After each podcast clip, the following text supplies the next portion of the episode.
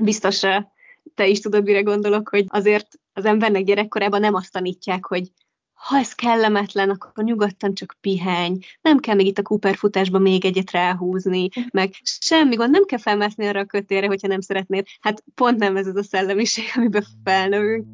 Sziasztok, Múcsi Anna vagyok, ez pedig a Kedves Testem Podcast. A mai adásban itt van velem Kalmár Anna, az Adni Jóga társadalmi vállalkozás alapítója. Anna 2021-ben felkerült a Forbes 30U30, azaz 30 sikeres magyar 30 alatt listájára. Erre a listára olyan fiatalok kerülhetnek fel, akik a saját területükön kiemelkedőt alkottak, vagy pedig az erőfeszítésük és attitűdjük példaértékű lehet az olvasók számára. Az adni joga az igazából az adni jó és a jóga szavaknak az ötvözete. Elmeséled nekünk, hogy pontosan mivel foglalkoztok ti a mindennapokban? Joga oktatók vagyunk, 18-an. A joga, meditáció és a relaxációt, mint ilyen mentális és fizikai egészségre ösztönző eszközt igyekszünk eljuttatni olyan emberekhez is, akiknek másképp nem lenne lehetősége jogázni, mert mondjuk pénzügyileg nem tudják megoldani, vagy az idejükben nem fér bele, vagy a gyerekfelügyeletet nem tudják megoldani. Szóval menekült nőkkel szoktunk jogázni a jótékony csoportjaink keretei között, vagy sérült gyermeket nevelő anyukákkal, vagy anyaotthonba élő fiatal anyukákkal, állami gondozó gyerekekhez is járunk, tegénységbe élő gyerekek, szóval mindenféle jótékony csoporttal jogázunk, és társadalmi vállalkozás, mert nem csak ez a karitatív tevékenység van, hanem mi céges programokat is tartunk, céges jogát, mentális egészség megőrző programokat, workshopokat, desk joga videót, ahol át lehet mozgatni az embernek a gerincét, mikor már nagyon hosszan görnyet a számítógép fölött, és azt csináljuk, hogy a céges programjaink bevételéből fedezzük a jótékonysági programjainkat, és azt mondjuk a cég cégeknek, hogy minden egyes náluk megtartott programért cserébe mi tudunk egy jogaórát tartani nehéz sorsú embereknek. És mi a kedvenced az adni jogás létben? kedvencem az az, hogy én gyerekeknek is oktatok, Gödülön a családok átmeneti otthonában, gyerekjogát. Tudják egyébként, hogy mi ez az egész, meg hogy én ki vagyok, de, de valamiért eltérít tesz, hogy engem ők úgy hívnak, hogy a jogás néni, és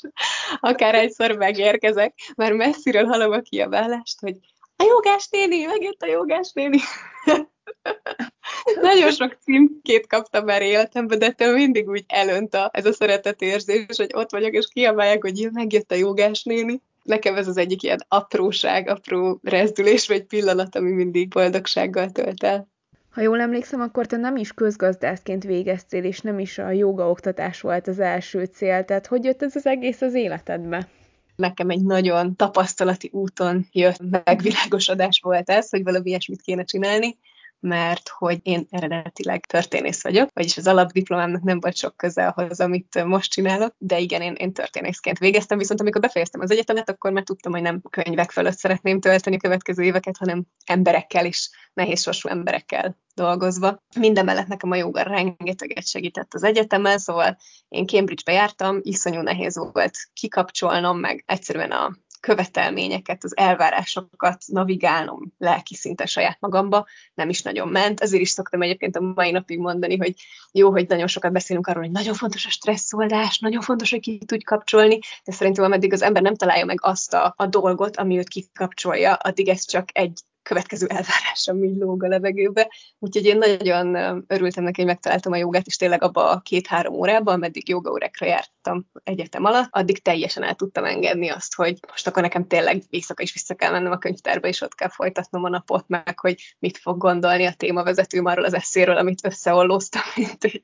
pár nap alatt nekem elég rögös volt az utam a jogához. Tudod, hogy nagyon akartam jogázni, és nem találtam olyan oktatót vagy csoportot, ahol tényleg azt éreztem, hogy én eljutok abba a zenállapotba, ami ennek igazából a lényege. És végül képzeld el, a hugom elvitt egy workshopra Pesten, ahhoz az oktatóhoz, akihez ő külföldön járt, és engem ott érintett meg először a jóga, hogy úristen, én ilyen helyre akarok járni, és akkor egy ideig online velük jogáztam, aztán meg találtam Szegeden egy helyet, és, és most itt hogy úgy, hogy kiköltöztem, még nem találtam meg azt a, azt a helyet, ahova szívesen járok, és ahol így el tudok mélyülni, mert sajnos nekem ez az itthoni joga a kutya miatt nem megy, mert az inkább ilyen csoportos jogába megy át, hogy mindig hozza a játékát, hogy játszunk valamit. Szerintem fontos, hogy jó oktatót is találj, aki segít eljutni erre a szintre. Fú, nagyon, meg jó joga irányzatot, szóval rengetegféle joga létezik. Én ezért is tudom, amit te csináltál, az a legideálisabb, hogyha az egyik nem jön be, akkor az ember próbálkozik tovább, megpróbálja a dinamikusabb vonalat, vagy a, akár a, inkább az a gerincfókuszú, tehát szinte gyógytorna elemekkel rendelkező jogát, és hogy minden embernek más lesz az, akár a jogán belül is szerintem, ami, ami meg fogja őt fogni, és amire azt mondja, hogy fú, na igen, itt nem az van, hogy csak még jobban pörögnek a gondolataim, lelki krízisbe kerülök a 60 perc végére, nem tudok ki lépni a saját kis sémáimból, amik ismétlődnek, hanem hogy tényleg egy stresszoldás tud lenni. És valakinek meg elsőre nem tud a joga stresszoldás lenni, és ez is teljesen rendben van. Nekem a végén a meditáció mindig az, amikor az összes gyakorlásnál átfut a fejemen, hogy hú, ez időpazarlás, ezt inkább kihagyom, és gyorsan kiszaladok, aztán ráveszem magam, hogy á, nem, csak maradok, és mindig nagyon jól esik, és mindig el tudok merülni, és mindig nehéz utána visszatérni a valóságba.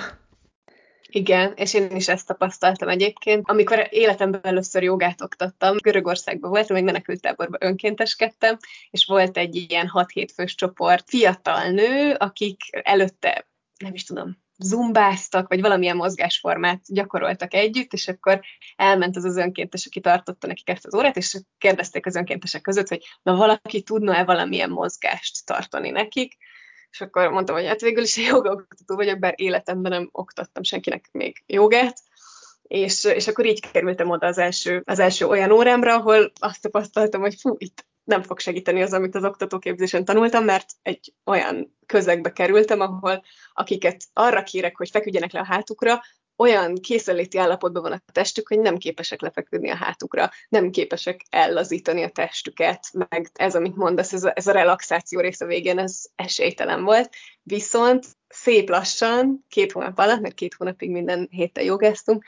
az lett az egészből, hogy ők kérték, hogy mikor lesz már relaxáció, tehát nekik is abszolút kellett az idő, de aztán nagyon, nagyon-nagyon segített nekik saját bevallásuk szerint az, hogy eljutottak odáig, hogy be tudták csukni a szemüket, befele tudtak fordulni, és bár az a biztonság, ami, amit nem tudtak megtalálni a külvilágba, az, az valahogy meg tudták találni saját magukba. És ez olyan szép egyébként, hogy a, az igazi erő az belülről fakad, hogy te a környezeti hatások ellenére is erős tudsz maradni, és ez nagyon fontos a mentálhigiéni. Abszolút, szerintünk is, és amit csinálunk az adni belül, én néha egy kicsit úgy nézek rá, mint egy ilyen fizikai mozgásba csomagolt lelki egészség fröccs, vagy nem tudom, tehát, hogy nyilván nem úgy megyünk új csoportokhoz, például, tudom én, családok átmeneti otthonába, hogy sziasztok, mi most a mentális egészségetekkel fogunk itt foglalkozni, hanem gyermekeitek vannak, fáj a hátatok, mozogni fogunk, egy kicsit a légzésünkkel fogunk foglalkozni, hogy egészségesebbek legyetek, de hogy amit meg láttunk, hogyha hosszú ideig velünk gyakorol a jótékony oldalon, vagy akár a másik, tehát a céges oldalainkon, vagy a magánszemélyeknek tartott jogáinkon is a rendszeres gyakorlunk, akkor ezeket a mentális faktorokat is abszolút egyensúlyba lehet hozni. Szóval ez a fizikai szinten nagyon sokszor túlmutat, és el tud kezdeni tényleg a stresszoldásra, egy kicsit az önértékelésre, önbecsülésre hatni, meg egyszerűen van egy ilyen kontrollérzése az embernek a saját teste fölött. Igen, ezt én is nagyon éreztem amúgy így a jóga közül, meg amit én nagyon szeretek a jóga órákon, hogy mindig elmondják az oktatók, hogy figyelj arra, hogy mit enged meg ma a tested, és az, hogy mondjuk legutóbb egy sokkal nagyobb terpezben tudtam megcsinálni, vagy legutóbb volt arra energiám, hogy fejen álljak, de most nincsen, az nem baj és hogy szabad visszalépni ebben. Én ezt nagyon szeretem, ezt a filozófiát. Ja, hát nekem is, én, én nekem ez egy teljesen felszabadító, ilyen kényszereknek a feloldása volt erre rátalálni, mert biztos te is tudod, mire gondolok, hogy azért az embernek gyerekkorában nem azt tanítják, hogy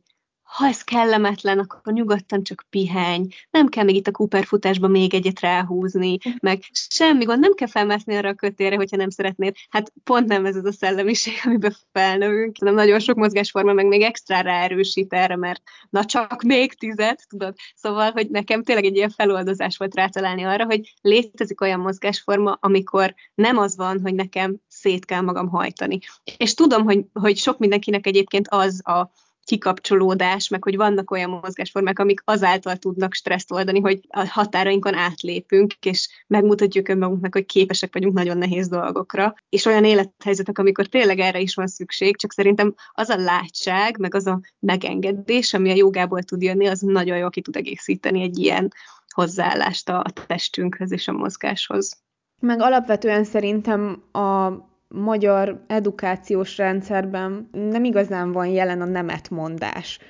Hogy megtanuljunk nemet mondani egy olyan helyzetre, ami nekünk nem kellemes, mert sokkal inkább úgy nevelnek, hogy ezt is ki kell bírni, meg kell csinálni, van még benned tartalék, ami persze egy teljesen más típusú erősségeket fejleszt bennünk, de, de valahogy én azt szeretem, hogy a jogában meg úgy elfogadhatom a saját adott esetben gyengeségeimet. Van egy nagyon emlékezetes jogaórám, hogy éppen az óra előtt kaptam egy rossz hírt, de úgy, hogy a mielőtt bementem, akkor hívtak telefonon a rossz hírrel, és egyszerűen így úgy voltam, hogy nem baj, nekem most kell ez az óra, hogy kikapcsoljak, és egyszerűen annyira hazavágott az a rossz hír, hogy nem tudtam kikapcsolni, és, és olyan ászonák nem mentek, és nem tudtam megcsinálni, amit egyébként tudta az oktató, hogy minden alkalommal tényleg stabilan megy, és képzeld el, oda jött hozzám, és megkérdezte, hogy tud-e segíteni, mert látja, hogy ma nem vagyok ott, és hogy szeretnék-e kimenni egy kicsit, vagy főzöne egy teát, vagy ilyesmi, és tudod, olyan jól esett, hogy én csak egy vagyok a csoportból, de ő mégis észrevette, hogy valami ma más, mint egyébként. Tényleg az élet sok területén nagyon ritka ez az odafordulás, meg ez, amit mondasz. Szóval ez, ez összekapcsolódik azzal is, hogy amikor az ember aztán lelép a matracról, akkor is elkezdi kicsit megengedni magának a, a dolgokat, meg, meg olyan odafigyeléssel saját maga felé fordulni. Szóval tényleg a jótékony órainkon is ezt látjuk, hogy egy ideig igen, amikor a joga óra van, akkor máshogy beszélek önmagamhoz, vagy a belső hangom egy kicsit másképp szólít meg. Viszont aztán egy idő után nem tudom, sorba álltam a, a bankhoz, akkor is gyakoroltam a légző gyakorlatokat, meg akkor is megfigyeltem, hogy hogy érzi magát a testem, és nem ettem még meg azt a extra tábla csokoládét, meg szóval, hogy nagyon sok részére ki tudhatni szerintem az életnek ez a fajta figyelem, amit ezen az órán te is tapasztaltál. Hát meg a hála, hogy a végén megköszönöd magadnak, hogy gyakoroltál, és ez is ritka, hogy, hogy te magadnak megköszönj valamit. Abszolút, tényleg egy ilyen ön, ön szeretetre tanít. Szép lassan, meg szerintem burkoltam, vagy én legalábbis hozzám azok az irányzatok állnak közel, meg az a fajta oktatási mód, ami nem nagyon, tudod, nem abszolút konkrétan arra megyünk rá, hogy mi meggyógyítjuk a lelkedet, hanem tényleg csak egy szokás az életedbe, egy másfajta minősülés saját magadhoz, és, és már azt szép lassan megtanít dolgokra. Pszichoterápiának is az a lényege, hogy egy olyan kapcsolatot teremtesz ott a terapeutáddal, amit aztán később kiviszel a külvilágba, és valahol a joga is ilyen, hogy te először ott megtanulsz relaxálni, és kikapcsolni, meg megengedő lenni, és aztán ezt valahogy szépen lassan így kiszivárogat a mindennapjaidba is. Sőt, néha ez a mozgás, ez a tudatosságra tanító mozgás, meg szinte terápiás mozgásforma tud az lenni, ami miatt jobban meg tudsz nyílni verbálisan is, akár mondjuk egy terápiás folyamatba, akár ismerősök felé, mert mi egyébként csinálunk oktatói továbbképzést, és ott a traumatudatosságról beszélünk, és, és magáról a a lelki traumákról, amik ugye nyomot hagynak a testünkbe is, ez Bessel van der Kolknak a híres könyvének a címe, hogy a test mindent számon tart, és sokszor, amikor szörnyű dolgok történnek velünk az életbe, vagy traumákon megyünk keresztül, akkor ezt a fizikai vonalat kell elkezdenünk először oldani. Tehát a mozgásban fogjuk először megtalálni a felszabadulást, ami aztán ahhoz kell, hogy szavak szintjén is meg tudjuk kicsit elkezdeni megoldani azt, ami történt velünk. Ez a traumatudatos képzés, ez pontosan így miből áll, vagy mitől más ez, mint rendes jogaoktatói képzés? Hát ez egy rövid továbbképzés, tehát már végzett jogaoktatókkal dolgozunk. Egy, egy szellemiséget, egy filozófiát ad át maga a képzés, bár elég interaktív, tehát jogaoktatókkal gondolkozunk arról, hogy hogy is lehetne a traumatudatosságnak az általános elvét megvalósítani a jogába, ami ugye az, tehát maga az elv az az, hogy soha nem tudhatjuk, hogy mi történt azokkal az emberekkel itt segítő szakmákba, akár orvosként, akár pszichológusként, akár jogaoktatóként, hogy ide soroljam most ezt a elhivatottságot is. Szóval, hogy nem tudhatjuk, hogy mi történt azokkal az emberekkel, akikkel találkozunk, és akiknek a az életébe szerepünk van, és nagyon fontos úgy viszonyulnunk hozzájuk, hogy megértjük és elfogadjuk. És ez például a jogába úgy mutatkozik meg, hogyha egy traumatizált emberhez egy jogaoktató odalép, és mondjuk megérinti őt egy olyan módon, ahogy az nem kényelmes ennek az embernek, akkor simán lehet, hogy több rosszat okozunk neki, mint jót, vagy triggerelünk, előhívunk belőle egy olyan emléket, ami nagyon nem szerette volna, hogy előjöjjön ott sok ember között egy jogaterembe,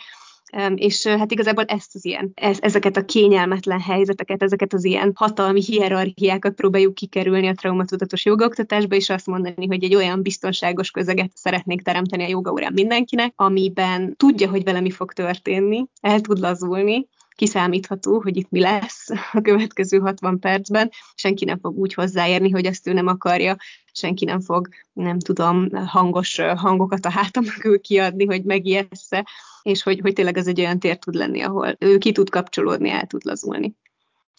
Úgyhogy a jogoktatásban ez a traumatudatosság, de szerintem egyébként ez egy olyan dolog, mióta ezzel foglalkozom, azóta mindenhol észreveszem, tehát a, akár így az egészségügyben, amikor a múltkor elmentem fogorvoshoz, és így azt se tudtam, hogy mi történik velem, a számba turkált egy idegen ember, és úgy voltam vele, hogy de jó lenne, hogyha mondjuk ő olvasott volna valamit a traumatudatosságról, és csak annyi, hogy előre elmondta volna nekem, hogy mi fog velem itt történni, annyival jobban érezném magam, és kevésbé kiszolgáltatva.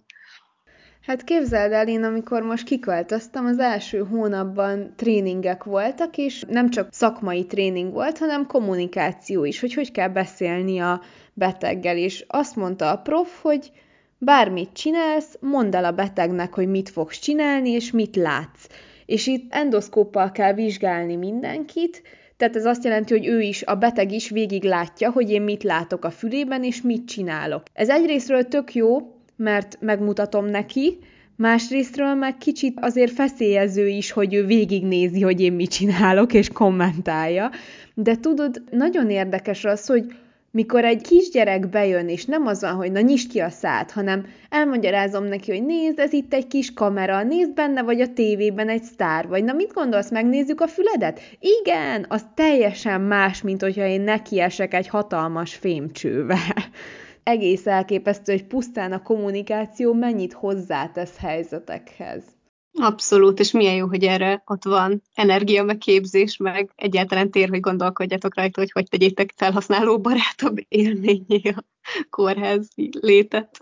Hát, mert ha belegondolsz, egyébként a fülargégészeti vizsgálat az nagyon hasonlít a fogászatra. A beteg nem látná, hogy te mit csinálsz, de egyrészt ez lehetővé teszi, hogy lássa, másrészt meg az, hogy én elmagyarázom neki, úgy sokkal könnyebb együttműködésre bírni valakit vele is úgy teszel jót, hogy az nem csak a testével tesz jót, hanem a lelkével is. Tehát nem úgy fog kijönni, tudod, hogy lehet jobban vagyok fizikailag, de sérelmeim mellé most már odarakhatok még egyet, hanem hogy, hogy így a lelki oldalát is megvédted a dolgoknak. Meg én a gyerekeknél mindig megkérdezem, hogy na jössz legközelebb is? És tudod, amikor így lehet, hogy közben egy picit sírt, mert mondjuk fájt neki, vagy hát megijedt a, nem tudom, fülmosástól, de utána, amikor mosolyogva azt mondja, hogy igen, jövök, akkor az olyan megnyugtató érzés, hogy ő nem félelemmel fog hozzám jönni legközelebb, hanem bizalommal. Igen, és valószínűleg még más orvosokhoz is, tehát ilyen szempontból vele is jót teszel, meg más orvosokkal is jót teszel, hogy nem egy zokogó ordító gyerekkel fognak találkozni. Meg még ami eszembe jutott, amikor meséltél erről a joga oktató és joga gyakorló kapcsolatról, mert nem tudom, hogy itt hogy mondjuk pontosan ezt a két Jól mondtam. Így? Jól mondtam, jó. Szóval, hogy ami nekem eszembe jutott erről, az a feltétel nélküli elfogadás. Tényleg a terápiáknak is ez az egyik alapja, hogy feltétel nélkül elfogadod a másikat, és gondolsz arra, hogy vele mi történhetett, és úgy fogadod el, ahogy ő van. Nem vársz el tőle se többet, se kevesebbet, és nekem annyira ez jutott eszembe arról, amikor meséltél, hogy milyen közeget meg kapcsolatot igyekeztek teremteni ott a trauma központú joga oktatáson.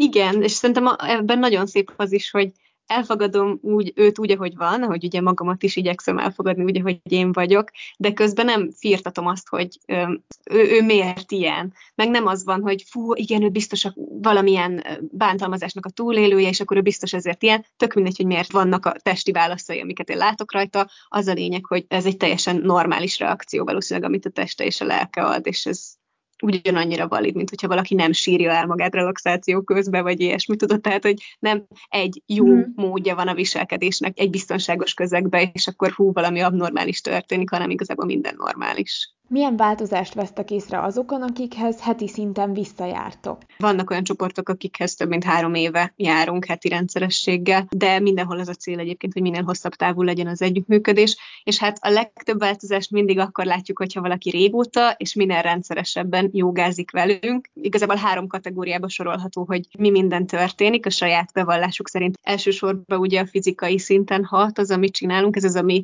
jobban észre lehet venni, jobb a tartásuk, kevesebb a fájdalom az izületekbe, a hátukba, mondjuk hajlékonyabbnak érzik magukat, vagy ilyen mindennapi feladatokat könnyebben tudnak ellátni, jobban odafigyelnek magukra testileg, fejlődik a, az egyensúlyérzék, látszólag ilyen apróságok, de ugye ezek ilyen továbbgyűröző effektusok, tehát abszolút ki tudnak hatni más szinteken is. A második kategóriába tartozó dolgok, amik mentális szinten hatnak az önértékelése, javul, a testét sokkal jobban elkezdi elfogadni, amikor belenéz a tükörbe, mert sokkal jobban érzi magát, meg tetszik neki, hogy ugye van, ami, amit nem tudott megcsinálni, azt most már meg tudja csinálni, az egy ilyen büszkeségérzés, meg egy új kötődés, egy új odafigyelés a testre, akik tényleg hosszú távon gyakorolnak velünk, egy harmadik kategóriába is szoktuk sorolni azt, amit látunk rajtuk, az meg egy társas hatások, amik már az egyénen túl lépnek, mert szokták mondani mondjuk anyukák, akikkel jogázunk, hogy a joga miatt sokkal jobban alszik, ezért sokkal türelmesebben tud a gyerekéhez fordulni. Vagy mondjuk az, hogy végre először életében megengedi magának, hogy legyen két olyan óra a héten, amikor saját magával foglalkozik, az a családjával is teljesen újra definiálja a kötődését, hogy jobban tud koncentrálni, sokkal jobban tud saját magával magára odafigyelni, meg a saját határait meghúzni, az segített abba, hogy egy állásinterjún is másképp működjön. Ezek már olyan hatások, amiket nem feltétlenül csak ők éreznek, hanem ugye a környezetük is, a családjuk, akár a munkaerőpiacon is segíthet elhelyezkedni. Ehhez persze az kell, hogy hosszú távon is rendszeresen gyakoroljanak velünk a jótékony óráinkon a gyakorlók, de hogy szerintünk tényleg ilyen továbbgyűrűző hatásokat lehet észrevenni, meg hát ők is erről számolnak be. Ez olyan érdekes, mert azért egy pszichológushoz járás, vagy terápiába járás, ez még mindig stigmatizálva van Magyarországon.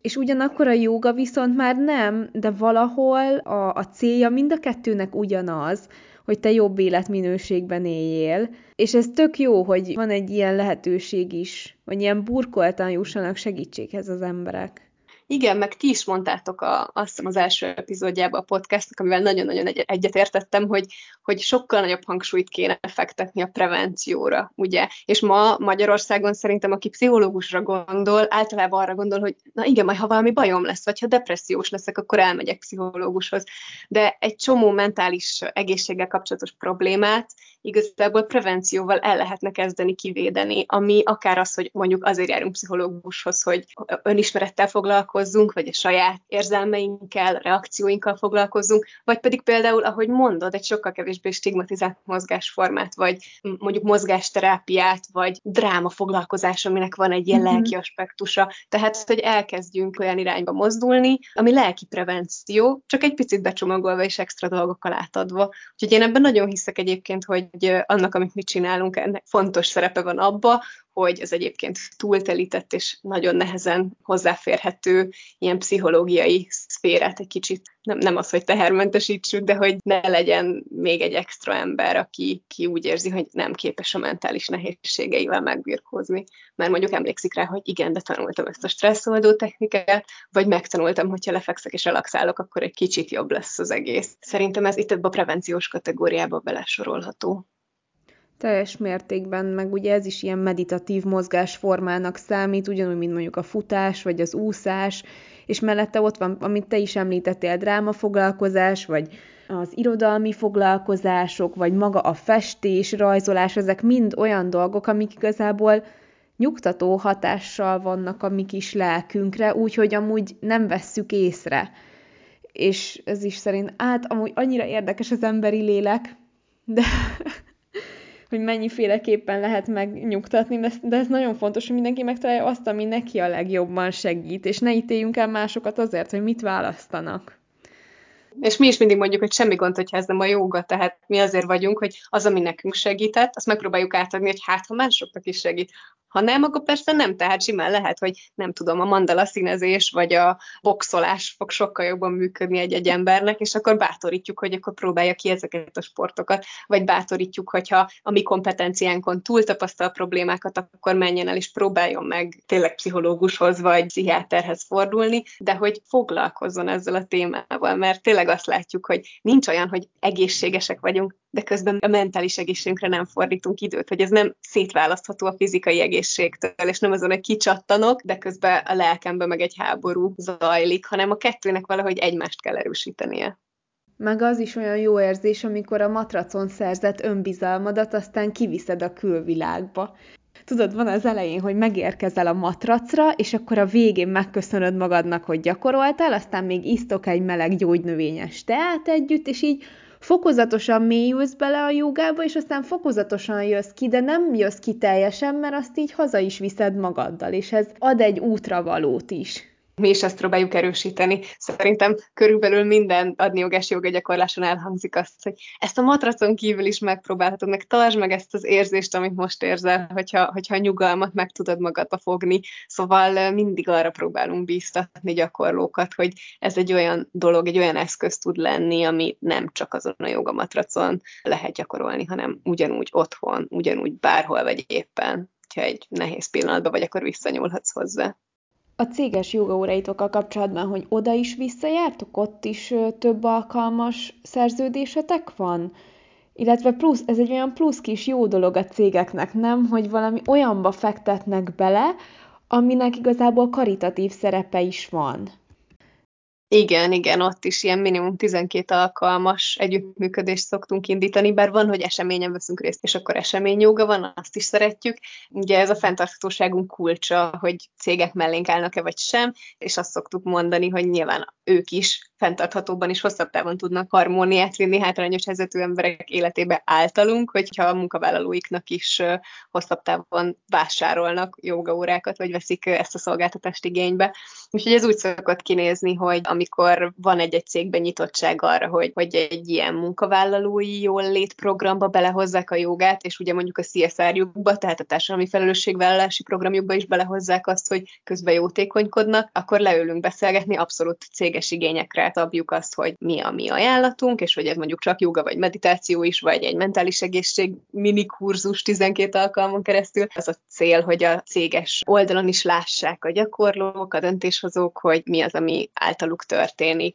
a jótékonysági oldalunkon. Triportálunk, beszámolunk, megmutatjuk, hogy hány embernek és hogyan vitték el a nyugalmat, és mindeközben ugye zajlanak a céges programok, tehát ott, ott is szerintem a jó hatásainknak a nagy részét ki tudjuk fejteni egy-egy ilyen kurzus meg elindított jogaóra által. Vártok még új céges megkereséseket, illetve van még kapacitásotok új alapítványokhoz menni? Mind a kettőt, abszolút. Most a Covid alatt egy picit le is lassultak az új óráinknak az elindításai, mert hát Nyilván nagyon sok helyre nem lehetett most elmenni, elkezdeni jogaórákat tartani, maximum az online térbe csinálhattuk volna, és nagyon sok óránk zajlott is az online térbe, de, de új órát indítani nehéz volt, így, hogy még soha nem találkoztunk ugye szemtől szembe azokkal az emberekkel, akikkel gyakoroltunk. Úgyhogy most, hogy hát ki tudja, de úgy tűnik, hogy el lehet kezdeni újra személyesen jogázni rendszeresen. Most kifejezetten mi is keressük azokat az alapítványokat, akikkel el tudunk kezdeni együttműködni. Meg hát a céges oldalon is, tehát jelenleg sokkal több jótékonysági óránk van, mint céges, és mindig van kapacitásunk abban az irányba is terjeszkedni. A www.adniyoga.hu oldalon fel tudjátok velünk venni a kapcsolatot, vagy infókukat adniyoga.hu. Mindenféle social médián is ott vagyunk, úgyhogy extrán köszönjük, hogyha bárki követi ezt a az izgalmas utat, amit itt a társadalmi vállalkozások világába próbálunk kitaposni maguknak. Azért elég új ez a terület, amin dolgozunk, szerintem. Nincs sok mentális egészséggel foglalkozó társadalmi vállalkozás Magyarországon, közben meg egy olyan szolgáltatást szeretnénk nyújtani itt a for-profit szférába, ami maximálisan jót is csinál a non-profitban, tehát amit vissza tudunk forgatni, és a, a társadalmunkat is egy kicsit jobbá tudjuk vele tenni, ami szerintem szintén ritka. A mai műsor, ez kifejezetten különleges volt, mert kapcsolódunk a fenntarthatósághoz is, a mentális egészséghez, meg a fizikális egészséghez is, szóval igazából minden benne volt egy kicsit teljesen más aspektusból.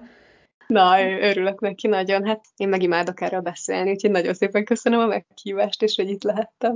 Itt a végére még egy fanfektet megosztanék veletek. Annával nem elég, hogy mi ugyanabban a városban nőttünk fel, és ugyanaz a keresztnevünk, de még a kutyáink fajtája is ugyanaz, neki egy fehér, nekem pedig egy fekete mudim van. Így az egész adni jogás beszélgetés előtt mi még tartottunk egy 20 perces eszmecserét arról, hogy ki a mai napon hogyan fárasztotta le a kutyáját. Jövő héten Adrival jövünk a Tények Tévhitek második részével. Tartsatok velünk akkor is. Sziasztok! Hajrá, kedves testem podcast!